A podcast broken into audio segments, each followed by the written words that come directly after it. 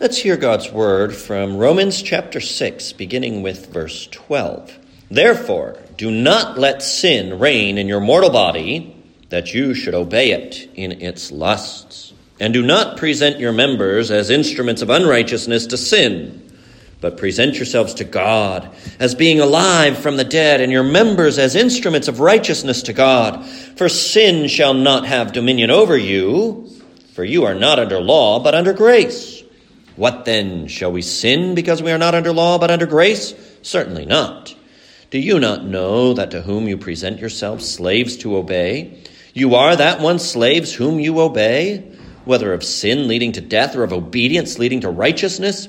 But God be thanked that though you were slaves of sin, yet you obeyed from the heart that form of doctrine to which you were delivered.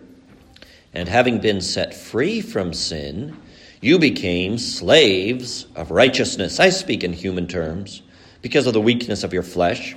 For just as you presented your members as slaves of uncleanness and of lawlessness, leading to more lawlessness, so now present your members as slaves of righteousness for holiness.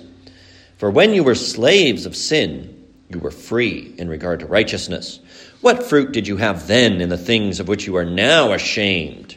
For the end of those things is death. But now, having been set free from sin, and having become slaves of God, you have your fruit to holiness, and the end, everlasting life. For the wages of sin is death, but the gift of God is eternal life in Christ Jesus our Lord. Or do you not know, brethren, for I speak to those who know the law, that the law has dominion over a man as long as he lives? For the woman who has a husband is bound by the law to her husband as long as he lives. But if the husband dies, she is released from the law of her husband. So then, if, while her husband lives, she marries another man, she will be called an adulteress. But if her husband dies, she is free from that law, so that she is no adulteress, though she has married another man. Therefore, my brethren, you also have become dead to the law through the body of Christ, that you may be married to another, to him who was raised from the dead, that we should bear fruit to God. For when we were in the flesh, the sinful passions which were aroused by the law, were at work in our members to bear fruit to death. But now we have been delivered from the law, having died to what we were held by, so that we should serve in the newness of the Spirit and not in the oldness of the letter. Amen. We'll end our reading there in verse 6 of Romans chapter 7. Let's ask for God's help in prayer once again. Our gracious God and Heavenly Father, help us not only to understand what it is that the apostle conveys in these verses, but help us to really experience it, to take it in by faith, to be able to see how it matches with what we go through. And by this, Lord, to be encouraged, to be encouraged by what Christ has done for us, to be encouraged by the opportunity that we have to do something for Christ. In His name we pray. Amen. What Paul is doing in Romans chapter 6 and in the beginning of Romans chapter 7 is he's answering objections that might be brought against his doctrine. You maybe remember that chapter 5, verse 21, ends with the thought that as sin reigned in death, even so grace might reign through righteousness to eternal life through Jesus Christ our Lord. Grace reigns through righteousness. That's the beginning of the answer to the idea that we should continue in sin that grace would abound. You see, Paul says, where sin abounded, grace did much more abound. Now, there's three possible reactions to that. On the one hand, you could say, that's great news. I am an abundant sinner and I need abundant grace. And that's the right reaction. On the other hand, you could say, all right, that's really cool. That means the more I sin, the more grace there is, so I better buckle down and get to it.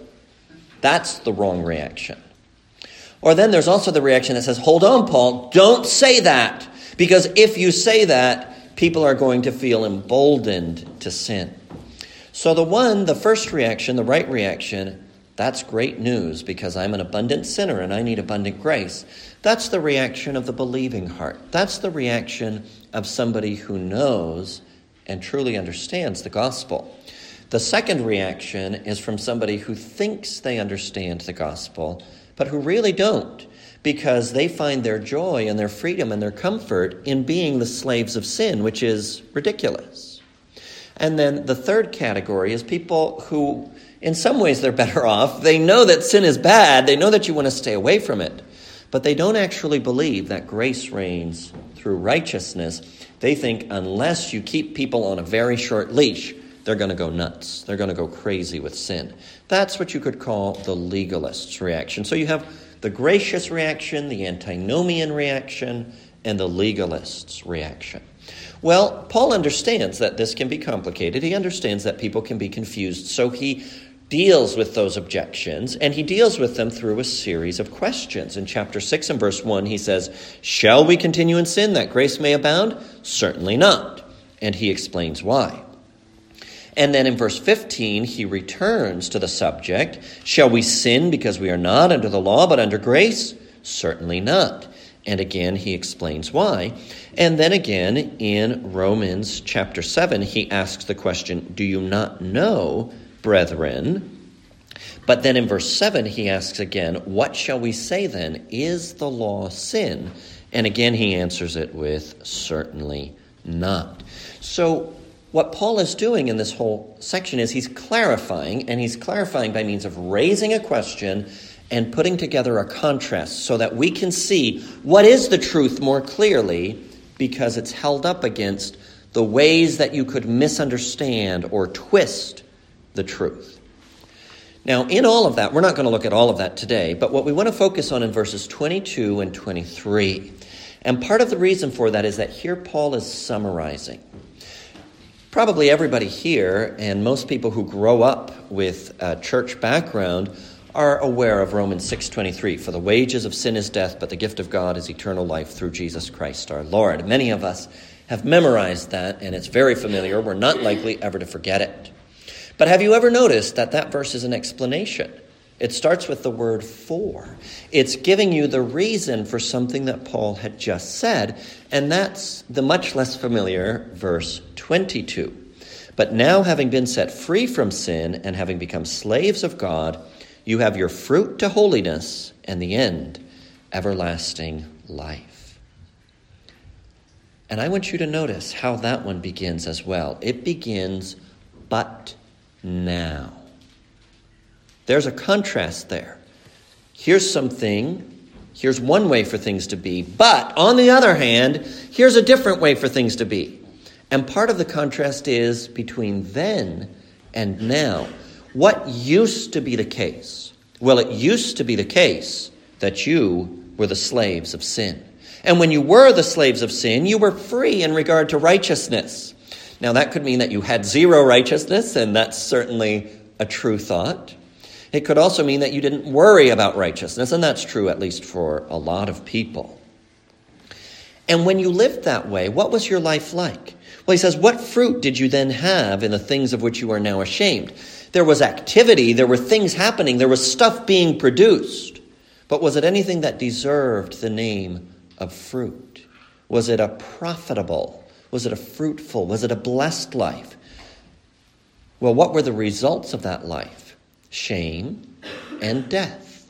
And so he's going to set up a contrast to all of that. Slave of sin, bringing about shame, ultimately leading to death. That's one side of the equation. But now, the other side of the equation is slaves to God or to righteousness. He says both, because being a slave to God means being a slave to righteousness. The fruit of holiness or unto holiness, and the end, everlasting life. So that's a pretty sharp contrast between these two ways. It's been summarized as a change of masters, a change of practice, a change of destiny. And that's good as far as it goes, but I think with practice you could even drill down a little bit more and you could say there's a change in the quality of life. So let's explore these things a little bit. Verse 22 says, Having been set free from sin and having become slaves of God, you have your fruit to holiness. The main thought in verse 22 is, You have your fruit. That's the central core. But what's preparatory to that? What needs to happen in order for you to have a fruitful life, a life that has the quality of holiness as well as the quality of fruitfulness to it? And you can't separate those things, they go together. What has to happen first? Well, you have to be set free from sin and you have to become a slave of God. So the slaves are set free now, the slaves are not set free to just live without reference to anyone. Paul is very clear about this, and Paul does not pull any punches here. You are either the servant of sin or you are the servant, the slave of righteousness. The idea, I'm not going to be anyone's slave, in one sense, that's an absolute myth. You are going to serve somebody. You're not big enough, you're not important enough to stand on your own two feet and say, I serve myself. Everybody who thinks that way, who are they actually serving? They're serving sin. It's a lie, it's a ruse, it's a deceit. So we need to just get over that hump. We need to realize we are going to be serving someone. And there are basically two choices. Of course, the Bible does this a lot. Jesus puts it in somewhat different terms, but he sets it out there. You are, the, in John chapter 8, you're the children of God or you're the children of the devil. Those are your choices. Well, here Paul puts it a little bit differently. You're the slave of righteousness, the slave of God, or you're the slave of sin. Those are your two choices. That's it. That categorizes everybody. There's no in between, and there's no escaping from it. So we need to come to grips with that because that's not necessarily something we like to hear. There's a resolution to this. But part of the resolution has to be that we stop thinking, I'm going to be my own person and I'm going to live for myself because that's a cheat. That's just a way for sin to cut your face off and put it on. That's all that's happening when you say, I'm serving myself, I'm living for myself. You're really living for sin, it's just that sin is wearing your face. So that's really not a great choice. That's not what you want to be, where you want to be. You are either going to serve sin or you're going to serve God. Those are the choices. Now, serving sin is a bondage. What results from that? Well, shame and then ultimately death. That's the wages of sin. The wages of sin is death. What does sin deserve? What does every sin deserve? Well, you could say the wrath and curse of God you can say death. You notice how he highlights that in verse 23. The wages of sin is death. The gift of God, there's a contrast there between wages and gift. What do you acquire? What does sin pay? If you serve sin faithfully your whole life long, what does sin give you in the end? Sin gives you death. In the short term, sin gives you shame. In the long term, sin gives you death. What a deal. It's not worth it to serve sin. The service of sin is a heavy, is an unendurable bondage. Then you're thinking, yeah, but if my other choice is to serve God, is that any better? Yes, it is better. And it's better for three reasons. Your immediate fruit is holiness, your long term prospects are eternal life. So there's two reasons. But what's the third reason? The third reason is that service to God is true, is perfect freedom. Paul does not hesitate to say, You've been made free and you're slaves of God. How can a human being be truly free? How can they be truly free to be what they are? Only in serving God. Because who made you? Who designed you? Who created an end of blessedness and glory and fruition, fulfillment for you? Well, it was God. You're not going to get to that apart from God. In fact, your ultimate end is God Himself. So, what is bondage? What is slavery? Well, it's being forced to do what you don't want to do. And in the short term, of course, sometimes in order to serve God, we have to do what we don't want to do in our flesh but our new nature, our renewed nature, the true us that God is rebuilding because we're such a disaster, we're rubble. The true us that God is rebuilding That is our goal. That is our joy. That is our freedom. Freedom is being able to do what you want, but true freedom is being able to do what you want that is good, that is in keeping with who you are supposed to be. So, in one sense, you're the slave of God. You owe him all obedience. But in another sense, that is the greatest freedom that could ever be given.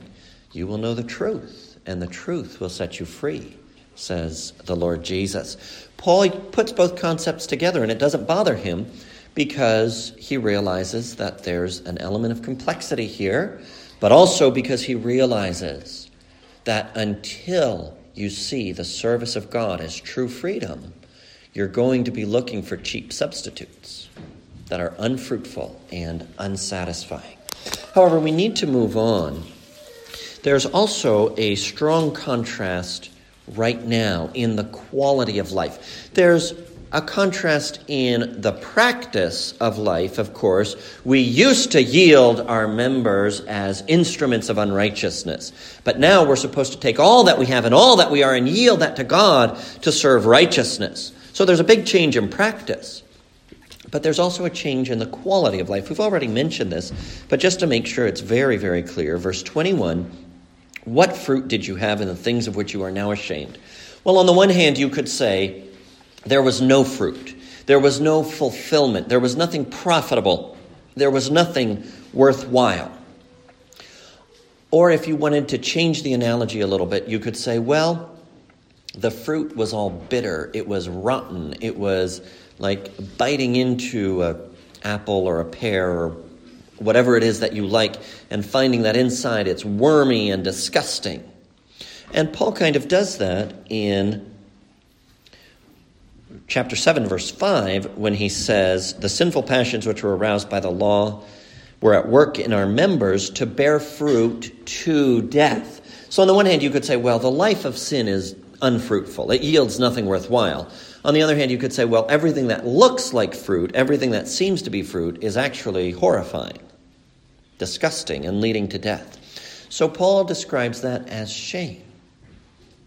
Those things of which you are now ashamed. It's barren, it's unprofitable, and it's shameful.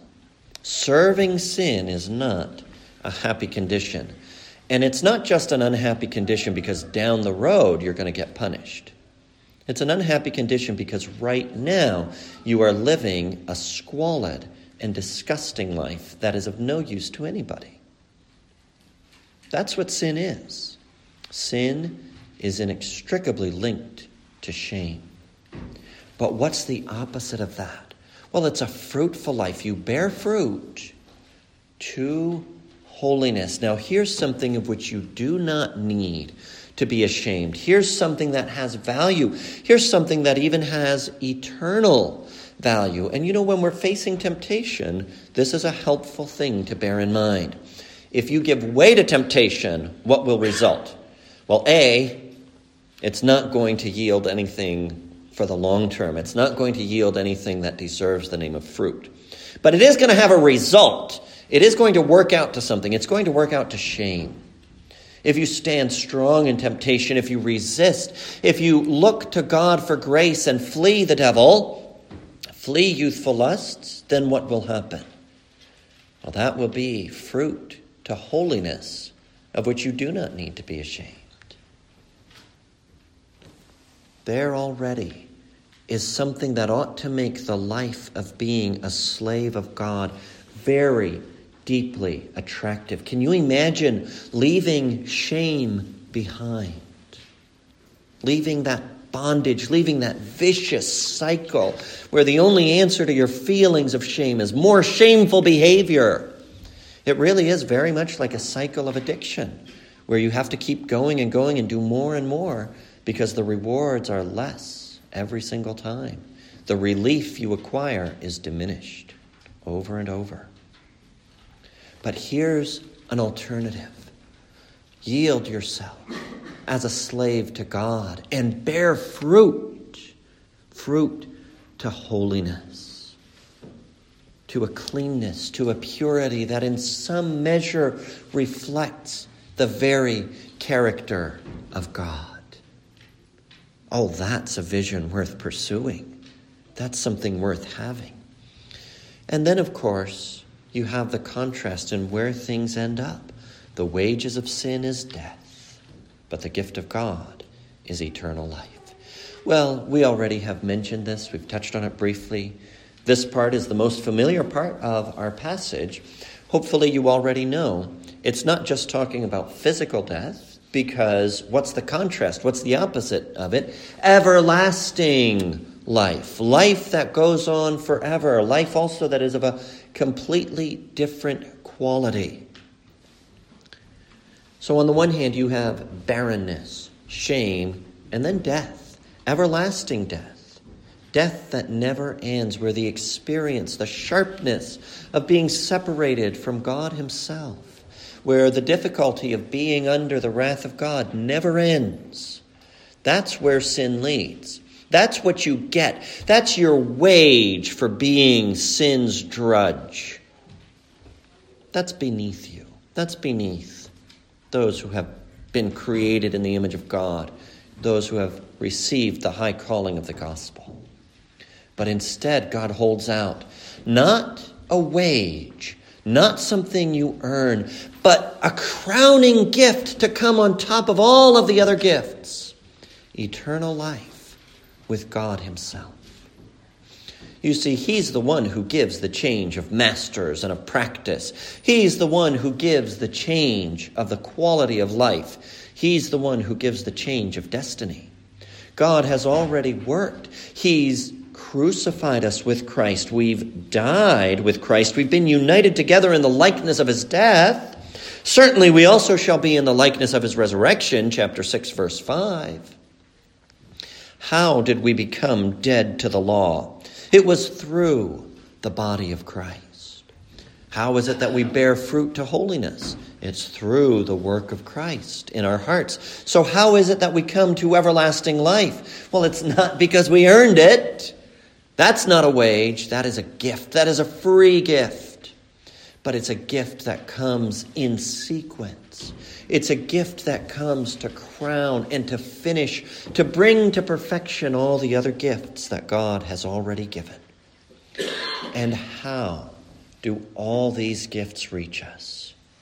Paul says, in or by Christ Jesus our Lord. Now, sometimes we skip over those little phrases because we think, well, this is just pious speak. You know, we pepper our language with references to Christ, whether we really mean them or not. That's not pious. That's getting pretty close to breaking the third commandment if it's not actually a violation of it. It's not too far from it. Paul is not just throwing Jesus' name in at random. He really means what he says.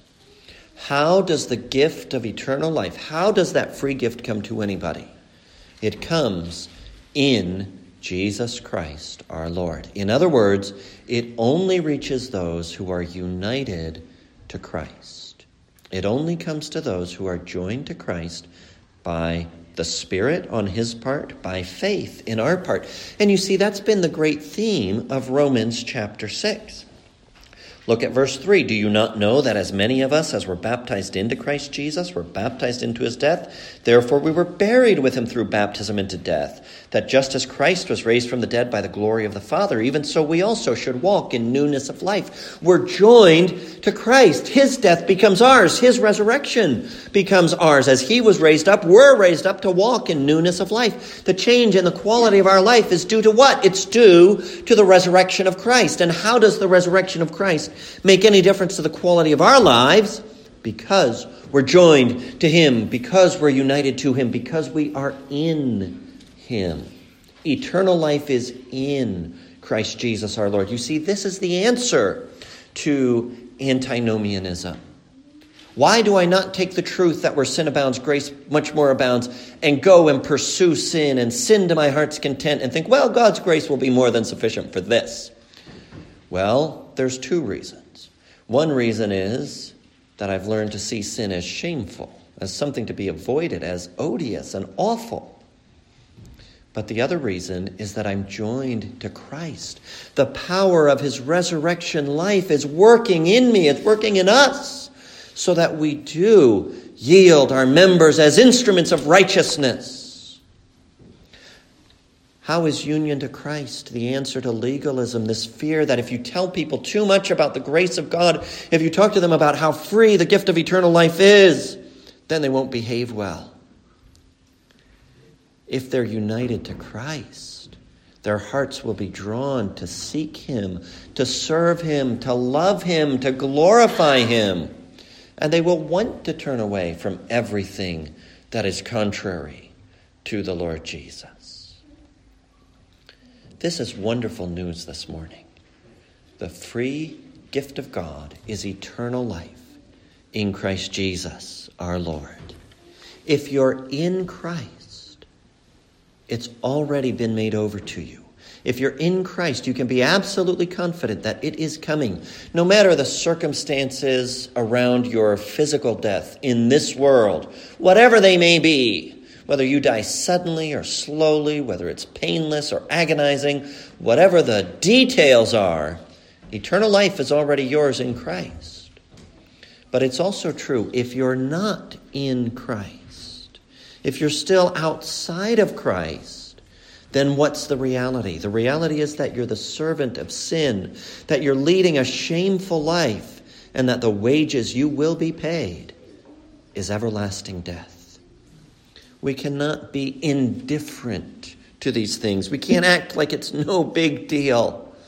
We need to be united to Christ. We need to trust Him, to receive Him by faith.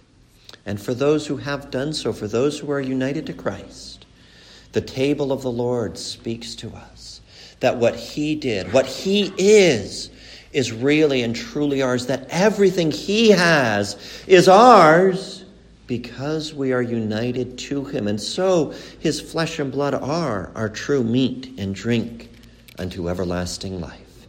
Amen.